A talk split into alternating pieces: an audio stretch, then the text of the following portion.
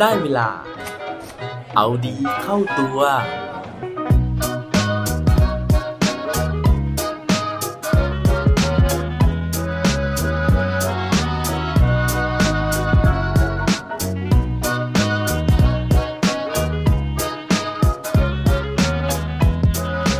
คุณกล้าที่จะเดินออกจากกรอบกันไหมครับ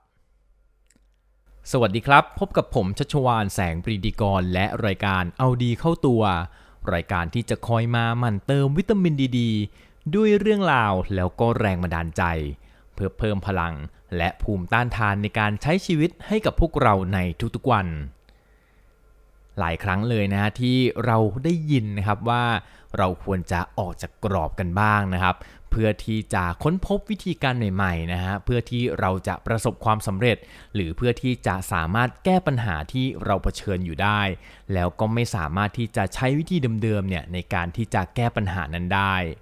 วันนี้นะฮะผมก็เลยมีตัวอย่างเรื่องราวนะฮะของวิธี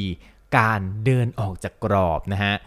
จากภาพปกนะครับของ episode นี้นะฮะหลายคนน่าจะเห็นแล้วว่าเป็นภาพที่มีกรอบสีเหลืองหนาใหญ่เลยนะฮะที่มาแปะทับอยู่นะฮะมาแปะบังเจ้า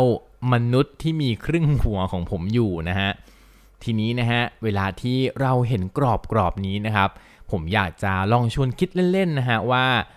แต่ละคนเนี่ยนึกถึงอะไรเวลาที่เห็นกรอบสีเหลืองนี้ ถ้าคนที่อยู่ในยุคเดียวกับผมนะฮะ น่าจะพอนึกออกนะฮะเพราะว่าเจ้ากรอบเนี้ยมันเป็นเอกลักษณ์มากๆเลยนะฮะของสิ่งสิ่งหนึ่งนะฮะหรือว่าของ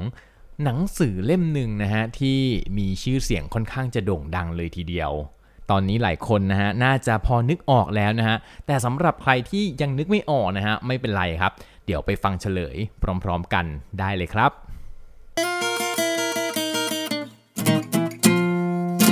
ใช่แล้วครับสำหรับ เรื่องราวที่ผมจะมาเล่าในวันนี้นะฮะ เจ้าตัวกรอบสีเหลืองที่เห็นอยู่ในภาพปกของเอพิโซดนี้นะครับ เป็นกรอบของนิตยสารฉบับหนึ่งที่มีชื่อว่า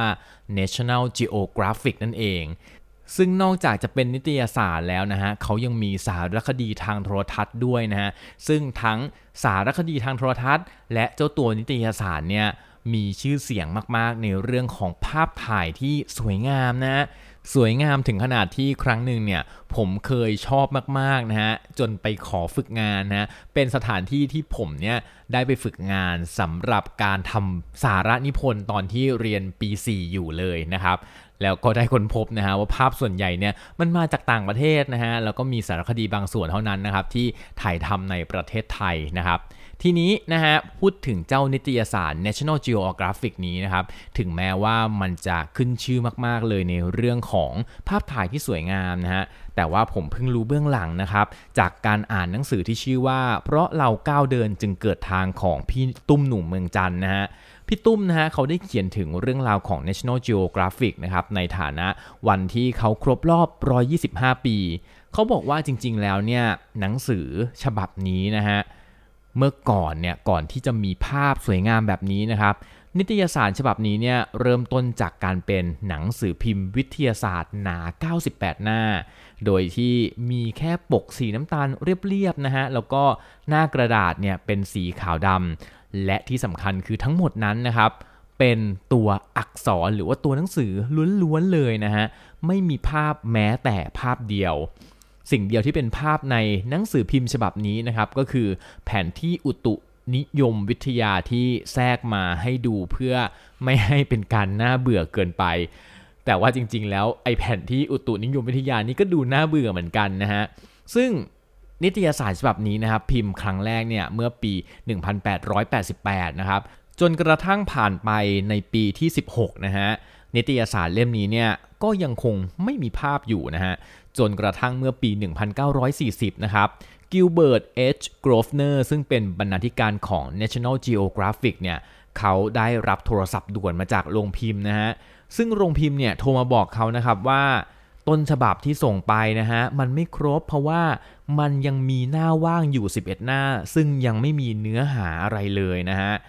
ซึ่งตอนนั้นเนี่ยถือเป็นสถานการณ์ที่วิกฤตมากๆ เพราะว่าถ้าพิมพ์ออกมาปุ๊บเนี่ยมันก็จะกลายเป็นหน้าเปล่านะฮะแล้วก็ถ้าเกิดว่ามัวแต่ไปเขียนคอนเทนต์ไปเขียนเนื้อหาเพิ่มเนี่ยแท่นพิมพ์เขาก็จะต้องรอพิมพ์ครับ ก็กลายเป็นว่าหนังสือพิมพ์ หรือว่านิตยสารนั้นเนี่ยก็จะออกช้าไปด้วยนะฮะ เพราะฉะนั้นบรรณาธิการก็จะต้องแก้ปัญหาเฉพาะหน้าด้วยวิธีการต่างๆ ตอนนั้นนะฮะคุณพี่กิลเบิร์ตนะครับที่เป็นบรรณาธิการเนี่ย ก็ต้องพยายามไปขุดสิ่งต่างๆมานะฮะไม่ว่าจะเป็นต้นฉบับอื่นๆนะครับจดหมายจากแฟนคลับนะฮะหรือว่าจากผู้อ่านบทความที่มีนะฮะไปจนถึงโฆษณาของสำนักพิมพ์ หรือว่าอะไรต่างๆ ที่มีอยู่ในมือเนี่ยยัดเข้าไปให้หมดเลยนะฮะ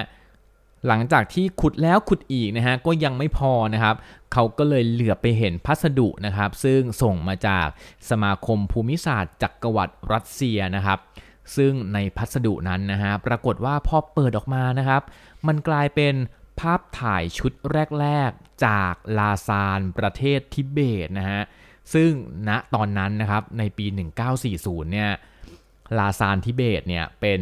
สถานที่ที่แปลกใหม่ของโลกมากๆ เขาก็เลยตัดสินใจที่จะเอาภาพชุดนี้นะครับ ใส่เข้าไปในพื้นที่ 11 หน้าที่ว่างอยู่นั้นนะฮะ นั่นทำให้นิตยสาร National Geographic ฉบับนั้นนะครับ เป็นนิตยสาร National Geographic เล่มแรกที่มีภาพประกอบ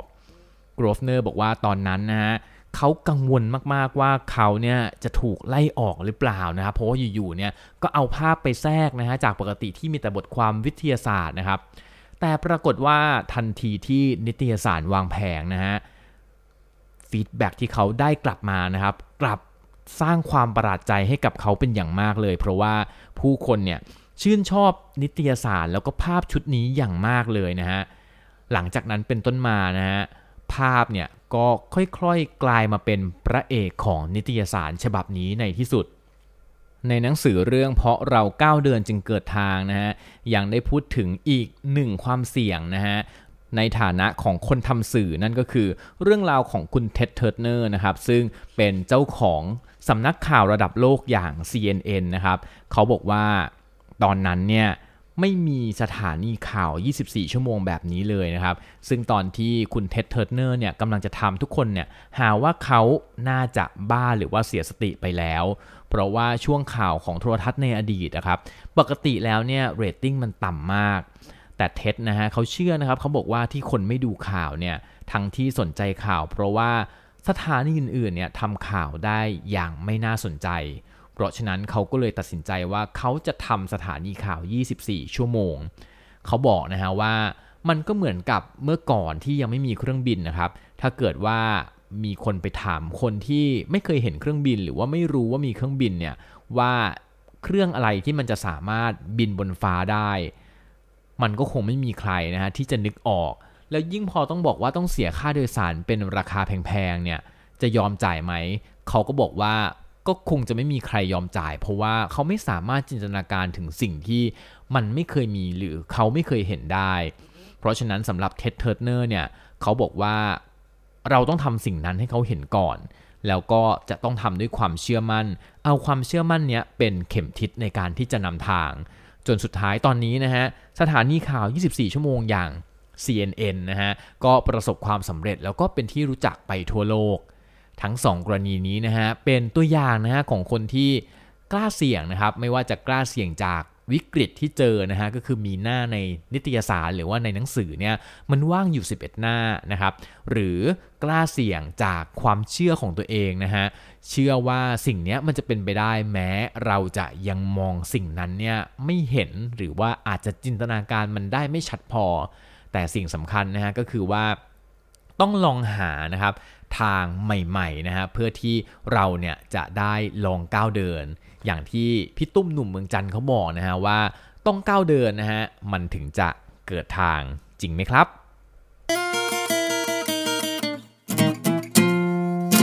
และปิดท้ายวันนี้ด้วยโคดดีโคดโดนจากพี่ตุ้มหนุ่มเมืองจันทร์เขาบอกไว้ว่า ทุกครั้งของการเริ่มต้นสิ่งใหม่ คำว่าเป็นไปไม่ได้ ต้องไม่มีมีแต่จะเป็นไปได้แค่ไหน แค่นั้นครับ อย่าลืมกลับมาเอาดีเข้าตัวกันได้ทุกวันจันทร์พุธศุกร์พร้อมกด subscribe ในทุกช่องทางที่คุณฟัง รวมถึงกดไลค์กดแชร์เพื่อแบ่งปันเรื่องราวดีๆ ให้กับเพื่อนๆของคุณผ่านทุกช่องทางโซเชียลมีเดียสุดท้ายนี้ขอให้วันนี้เป็นวันดีๆ ของพวกเราทุกคน สวัสดีครับ